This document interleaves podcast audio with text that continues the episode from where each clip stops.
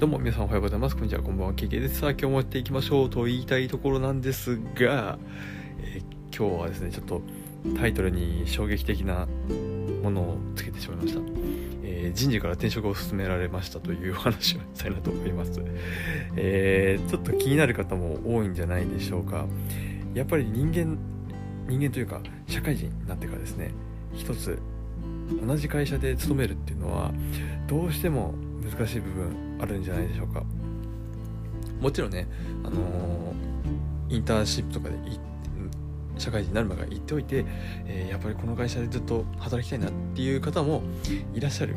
のは、えー十分わかります。実際僕の大学の友達もですねもうあのこの会社でまだまだ働き続けたいっていうふうに話している人も多いのであのすごくいいなその環境いいなというところを感じているんですけども、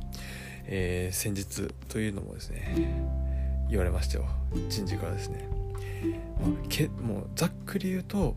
転職考えてみたらどうっていうふうに言われたんですね、まあ、これね旗から聞くとですねまあいわゆる一種の退職勧告みたいなものなんじゃないかなと思っているんですけども正直僕これを聞いた時にあのそんなにマジかっていう感じでもなかったんですね。まあ、というのもですねもともと転職をしなければいけないなというのをずっと考えていたんですね。ここ23年ぐらい。ただやっぱり行動に踏み切れなかったっていうのがあります。なんで行動に踏み切れなかったのかなっていうのをやっぱり考えてみると不安ですね。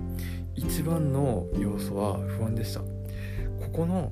えっと、その不安っていうのはですねまあ2つあるんですね。まあ、一つは、まあ、転職をしなければいけないそのエネルギーを使う。あとはですねその成功できるのかわからないっていう不安があるのとあとは、まあ、転職仮に成功したとして、えーその内定先転職先が決まったとしていざそこに入っていった時に自分の力が、あのー使えるのかというか役に立てる。要はまた何ですかね仕事ができないんじゃないかなっていう不安もあったわけなんですね。まあ、という不安があったわけなんですよ。でやっぱりどうしてもなんか転職サイトとかには登録はしてたりとかあの求人のサイトとか見てた見てはいたんですね今まで。ただまあついに先日人事からも勧められたっていうところがありましたのでもうこれはもうもう会社自体が転職を進めてくれてるんだったらじゃあもう心置きなく転職しようかなというところでようやく踏ん切りがついたわけなんですね。ただですねまああの会社からちょっと転職を進められるっていうのはそれどうなのっていう考える方もいらっしゃるんじゃないかなとは思うのでまあここはですねあのまあちょっと賛否両論あるのかなとは思うんですけどももうそれぐらいな状況にもう来ていたんだなっていうのを感じました。まあその一つとしてはですね価値観がやっぱり連れてきたのかなっていうのも感じております。あのお金の大学の本を出版さ出版されている両学長さんがもうこれ1年前ぐらいの YouTube をですねちょうど僕この日のあの朝にですねこの動画を見てたんですけど、まあ、いわゆる転職をですね、あの希望するこの人転職した方がいいんじゃないっていう方に送る送るというか、あの注意注意点というか、うん。まあ、特徴みたいなのを両学長が話されてたんですけど、えーとまあ、その中でですねやっぱり価値観がもう完全にずれてしまったんだってていうのが、えーあるんだというお話をされてました。やはり経営者目線からそういうお話をされているのですごく説得力がありましたね。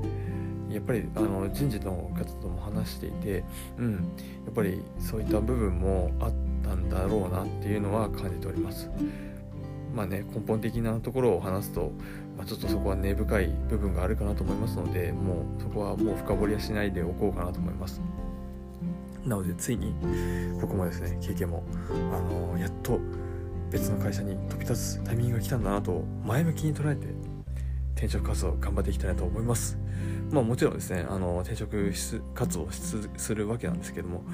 えー、仕事も方もですね頑張っていきたいと思っております。でまだですねあの4月に簿記の勉強もじゃなかった簿記2級のネット試験もあるので、えー、新しい資格を取得しつつ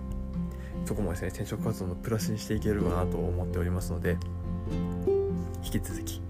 頑張っていきたいなと思います。そしてまたですね、あのー、転職やっぱり気になる方多いんじゃないかなと思いますのでまたそこの部分もですね、えー、ご紹介していきたいなと思いますので是非引き続きお聴きいただけると嬉しいです。最後までお聴きいただきありがとうございました。また明日このラジオでお会いしましょう。それでは皆さんバイバイ。